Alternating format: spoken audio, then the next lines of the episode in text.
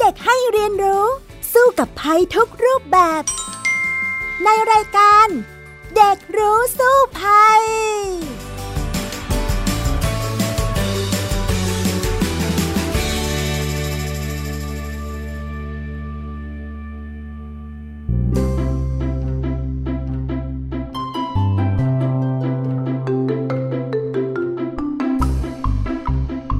สวัสดีค่ะ วันนี้พบกันอีกครั้งในรายการเด็กรู้สู้ภัยนะคะ ดิฉันดารินกำเนิดรัฐค่ะ และวันนี้มาพูดคุยกันกับน้องจัสมิน ดาราวันแฟร์เฮิร์สนั่นเอง สวัสดีค่ะจัสมิน สวัสดีค่ะพี่ดารินและท่านผู้ฟังค่ะ ค่ะ วันนี้นะคะน้องจัสมินก็ยังคงมาทางออนไลน์นะคะ เพราะว่าเราต้องมาตรการ social distancing อยู่ เนื่องจากว่าเรายังอยู่ในพื้นที่จังหวัดสีแดงเข้มใช่ไหมคะ เป็นยังไงบ้างคะ ตอนนี้น้องจัสมินสบายดีไหมคะ ตอนนี้ก็โอเค แต่ว่าช่วงนี้จัสมินก็จะมีอาการภูมิแพ้เยอะขึ้นนะคะไม่รู้ว่าเพราะว่าช่วงนี้อาจจะไม่ค่อยได้ออกกำลังกาย เพราะไม่ได้ออกไปไหน ก็เลยอยากมาคุยเพิ่มเติมเรื่องนี้ค่ะเพราะว่าจัสมินก็จะมีอาการที่แบบว่ามีเสมหะคันหู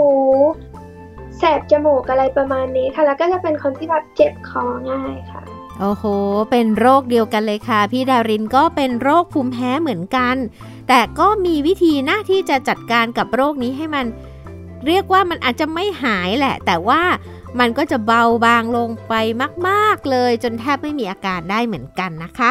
เอาล่ะ ถ้าอย่างนั้นเนี่ยเดี๋ยวเราไปคุยกันเลยในช่วงแรกของรายการค่ะ ช่วงรู้สู้ภัยนะคะ ช่วงรู้สู้ภัย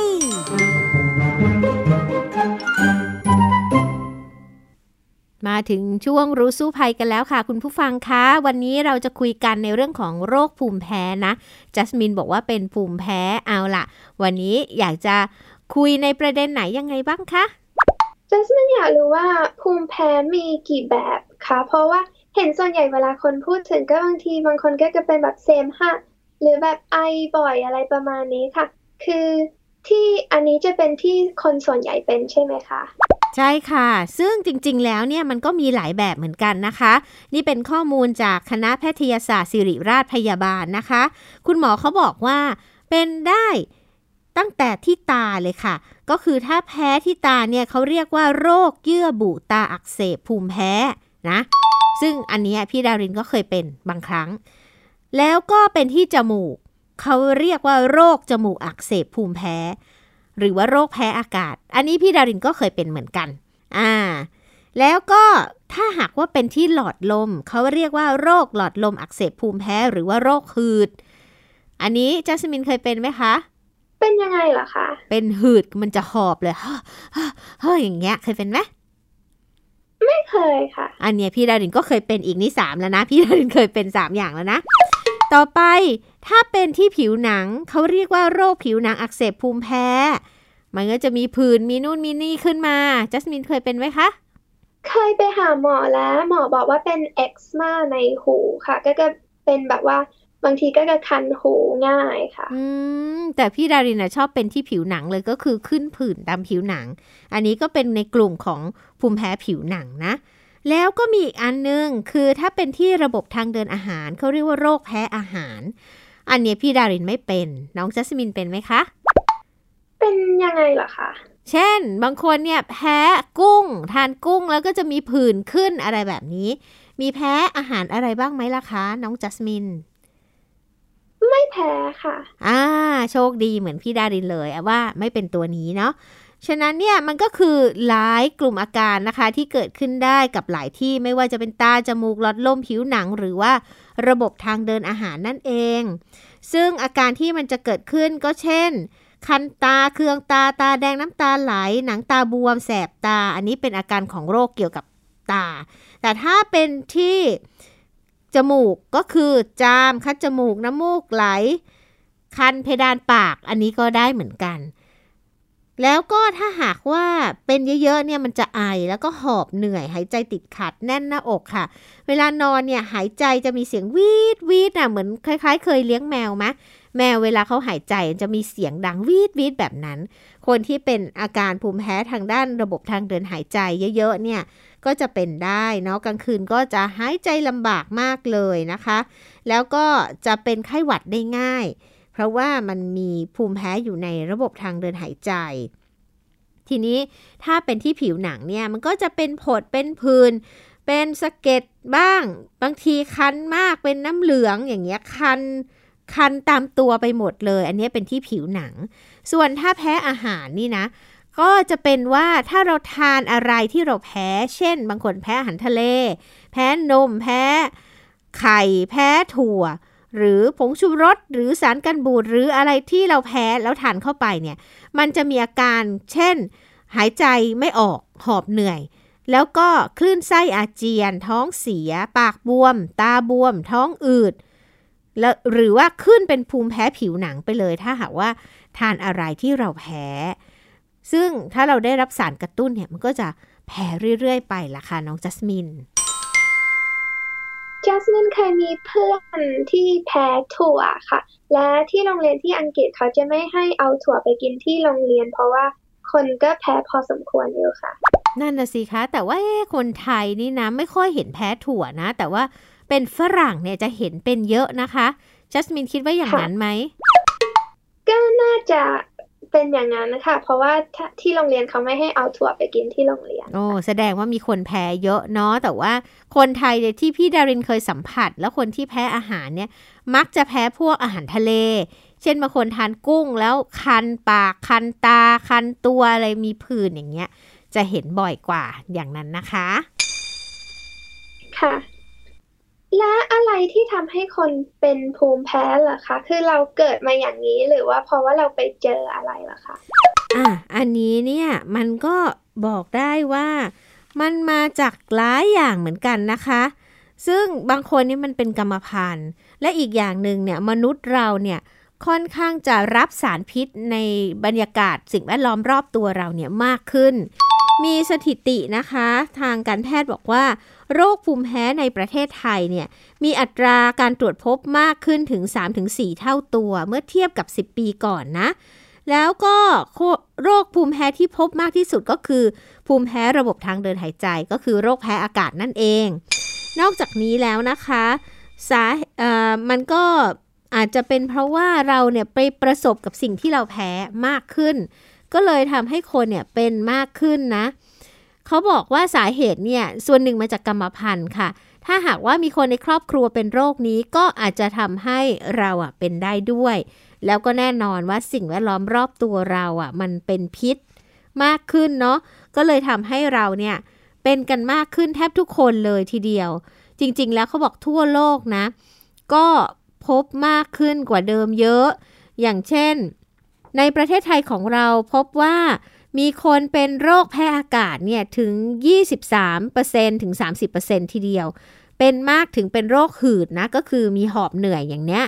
ร้อยละ 10ถึง15 ค่ะ ส่วนคนที่จะเป็นแพ้ผิวหนังเนี่ยก็จะประมาณร้อยละ 15 แต่ว่าแพ้อาหารเนี่ยจะน้อยลงลงหน่อยนะ จะแพ้สักประมาณร้อยละ 6 นั่นเอง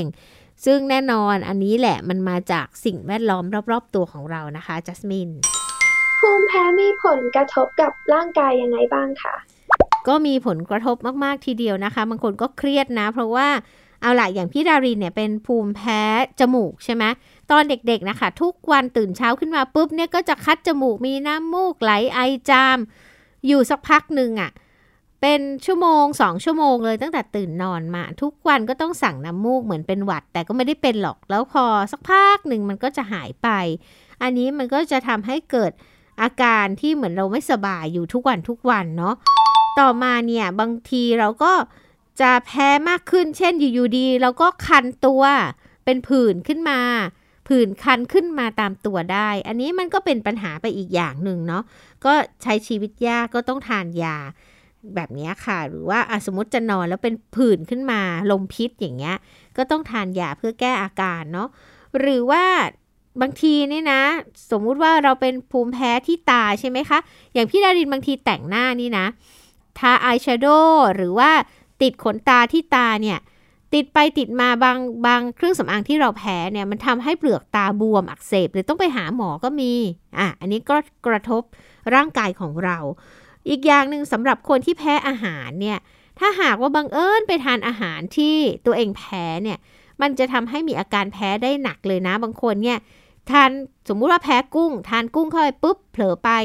โอ้โหแป๊บเดียวค่ะ ตาบวมปากบวม เห่ออย่างเงี้ยมีผื่นขึ้น บางคนหายใจไม่ออกต้องส่งโรงพยาบาลเลย อันนี้ก็มีอันตรายต่อชีวิตของเราเหมือนกันนะคะจัสมิน จัสมินเคยไปหาหมอแล้วหมอบอกว่าจัสมินจะแพ้เพราะขี้ฝุ่นอะไรอย่างนี้ค่ะ ก็ตรงนี้ก็ไม่รู้ว่าจะทำยังไงเหมือนกันค่ะ เพราะว่าก็รักษาได้แค่ในบ้านค่ะ อืม ฝุ่นนี่ก็เป็นปัญหานะคะ บางคนเนี่ยบอกว่า เอ๊นอนแล้วก็จามตื่นขึ้นมา เพราะว่ามันแพ้ไรฝุ่น ซึ่งเดี๋ยวนี้เนี่ยก็มีทางแก้เหมือนกันนะ เช่น จะมีผ้าปูที่นอน ปลอกหมอนบางอย่างอะค่ะ ที่กันไรฝุ่นได้ก็อาจจะต้องใช้แบบนั้น แล้วเราก็ต้องหมั่นทำความสะอาด แก้ปัญหาเรื่องฝุ่นในห้อง เช่นแอร์อย่างเงี้ยค่ะ ต้องล้างทุกๆ 6 เดือนนะ แล้วก็จริงๆอะเราสามารถถอดหน้ากากแอร์ออกมาล้างเองได้เบื้องต้นเนี่ยด้านนอกอะค่ะ เอามาล้างก่อนตัวกรองฝุ่นเนี่ย ดึงออกมาล้างเนี่ยทุกๆเดือนได้ก็จะยิ่งดี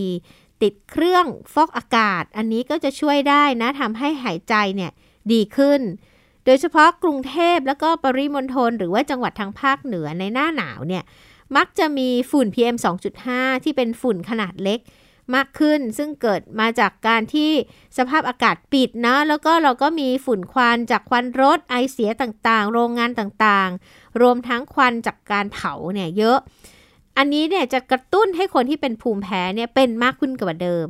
พี่ดารินตอนหลังก็เลยซื้อเครื่องฟอกอากาศมา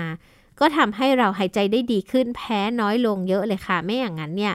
มันก็จะกระตุ้นอาการมาก ๆ เลยในช่วงฤดูหนาว อีกช่วงหนึ่งที่เรามักจะเป็นบ่อยๆ ก็อาจจะเป็นช่วงนี้แหละ ช่วงกำลังเข้าฝน ฝนตกเยอะๆ มันก็จะทำให้เราเป็นขึ้นมาได้แล้วเดี๋ยวก็จะแพ้น้ำมูกไหลอะไรแบบนี้เป็นเยอะเหมือนกัน อย่างจัสมินบอกว่าช่วงนี้ก็เป็นภูมิแพ้เหมือนกันใช่ไหมอันนี้ก็อาจจะมาจากว่า เพราะว่ามันเปลี่ยนฤดูอากาศชื้นขึ้นกว่าเดิม เราก็อาจจะมีอาการเกิดขึ้นได้นะคะ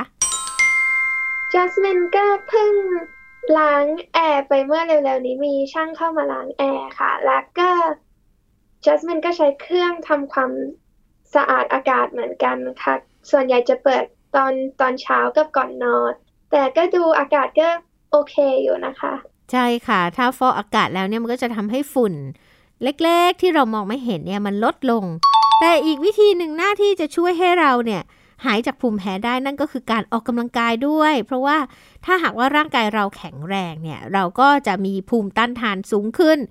ก็จะสู้กับเจ้าภูมิแพ้นี้ได้ดีขึ้นด้วยนะคะจัสมินค่ะแล้ว การเป็นภูมิแพ้หายได้ไหมคะ หรือว่าต้องรักษาอย่างไรให้ดีขึ้นคะก็เรียกได้ว่าหายได้ อย่างเช่นพี่ดารินเนี่ยอย่างที่เล่าตั้งแต่แรกเนี่ยว่าโหเป็นภูมิแพ้หลายสิ่งหลายอย่างดี ว่าไม่เป็นอย่างเดียวคือภูมิแพ้อาหาร แต่การหายของเราเนี่ยไม่ได้แปลว่า หายสนิท เจอสารที่เราแพ้แล้วจะไม่เป็นอีกแล้วอะไรอย่างนี้ แต่ว่าหายด้วยกันว่าหลีกเลี่ยง สิ่งที่เราแพ้และทำร่างกายเราให้แข็งแรง อย่างแต่ก่อนนี้พี่ดารินก็จะเป็นเด็กที่ไม่ค่อยชอบออกกำลังกายเลยล่ะค่ะ ไม่ชอบเลยล่ะ ก็เลยทำให้ร่างกายเนี่ยอ่อนแอใช่ไหมแล้วก็มักจะเป็นภูมิแพ้บ่อยๆ แต่พอโตโตขึ้นมาเนี่ยพี่ดารินก็จะไปออกกำลังกายให้มันมากขึ้นอย่างเงี้ยค่ะ รู้สึกว่า เออ เพราะว่าเราไปวิ่ง เราไปยกเวท เราไปเข้ายิม ก็รู้สึกว่าร่างกายเราแข็งแรงขึ้น ก็ทำให้เราเนี่ยหายจากภูมิแพ้ไปได้นะ คืออาการมันไม่เกิดน่ะ นานนานแสนนานสักครั้งหนึ่งถึงจะเป็น เพราะว่าอย่างแต่ก่อนเนี่ยพี่ดารินเป็นมากถึงขนาดว่าต้องใช้ยาขยายหลอดลมที่เป็นแบบพ่นน่ะจัสมินเคยเห็นไหมที่บางทีเราดูในหนังก็จะเห็นมีเด็กบางคนเป็นก็จะต้องพ่นฟึบเข้าไปในปากเพื่อสูด สูดยาขยายหลอดลมอะค่ะ แล้วก็จะทำให้หายใจได้ไม่อย่างนั้นเนี่ยหายใจไม่ออก มีอาการหอบและหายใจไม่ออกแน่น แน่แต่ก่อนเนี้ยเป็นถึงขนาดนั้นเลยนะคะจัสมินราคาเป็นยังไงบ้างจัสมินก็เวลาเป็นเยอะๆ ก็จะกินยาแก้แพ้ และแต่ก่อนก็จะออกกำลังกายประมาณอาทิตย์ละสามครั้ง จะมีเรียนเต้นแล้วก็ขี่ม้าอาทิตย์ละสองครั้งค่ะ จะก่อนโควิดก็กลับมาอีกทีจัสมินก็ว่าจะเรียน เต้นเพิ่มขึ้น แต่ว่าตอนนี้ก็ไม่ได้ออกไปไม่ได้ออกกำลังกายมาก ก็แค่แบบเดินเดินในบ้านออกกำลังกายในบ้านนิดหน่อย ก็เลยคิดว่าถึงเป็นเยอะขึ้นค่ะ น่าจะใช่เลยล่ะค่ะ ถ้าอย่างนั้นเนี่ยเราไปช่วงต่อไปกันเลยดีกว่านะ รู้แล้วรอดดูสิว่า เราจะแก้ปัญหาภูมิแพ้กันได้อย่างไร มีหลายวิธีทีเดียวค่ะ ช่วง รู้แล้วรอด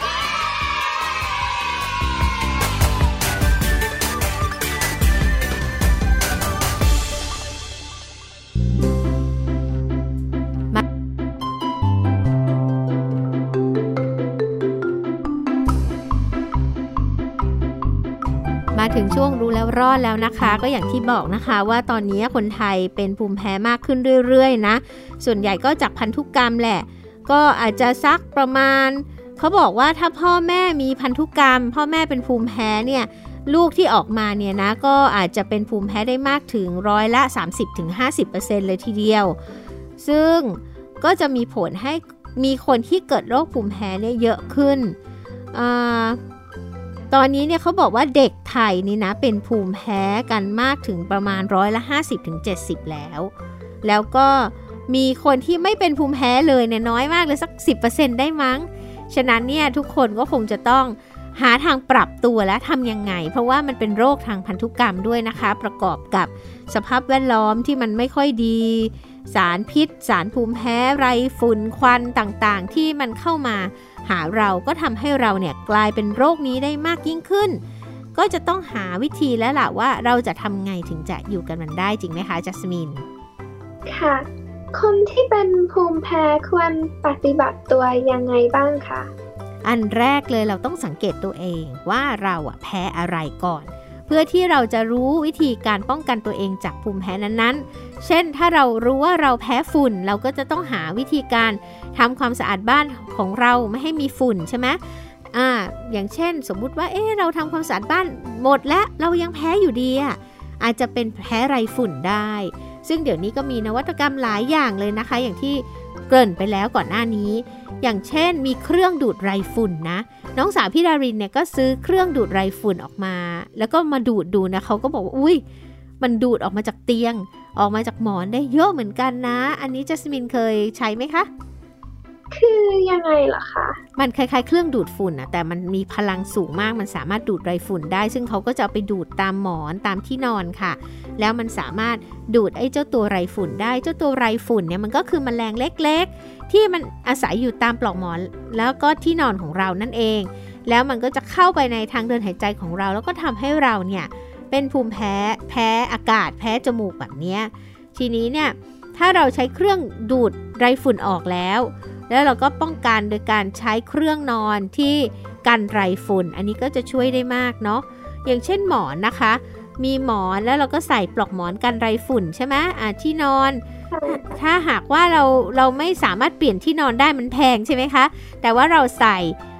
ผ้าปูที่นอนกันไรฝุ่นอันนี้เนี่ยก็จะช่วยได้เยอะทีเดียว ซึ่งพี่ดารินเนี่ยก็ทำแบบนี้เหมือนกันก็คือ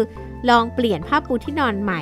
มันอาจจะแพงสักหน่อยนะที่นอนผ้าปูที่นอนกันไรฝุ่นนะคะ แต่มันก็ช่วยได้มากทำให้เราเนี่ยไม่ต้องตื่นเช้ามาแล้วก็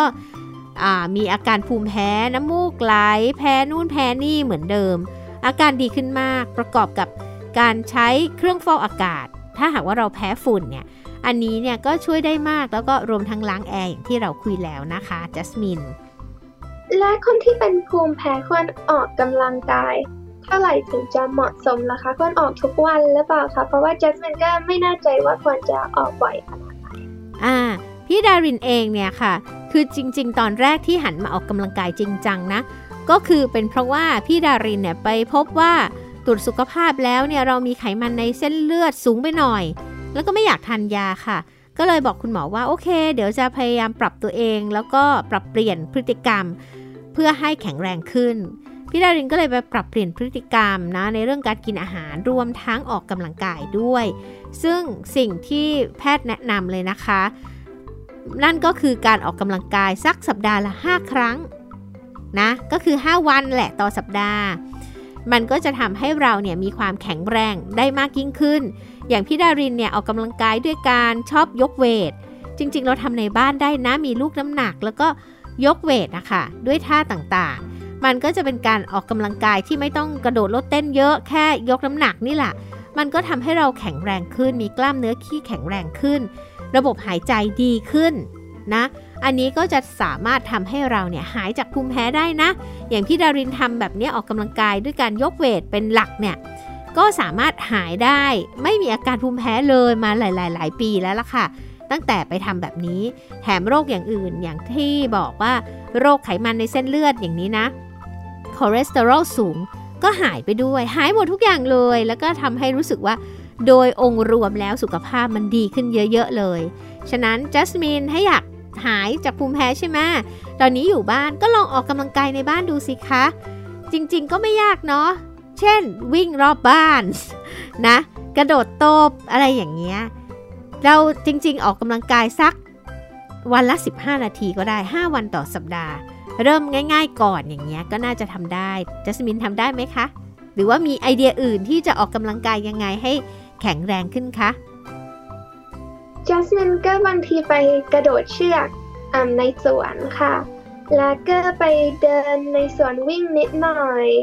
อะไรประมาณนี้ค่ะ เต้นบ้างในบ้าน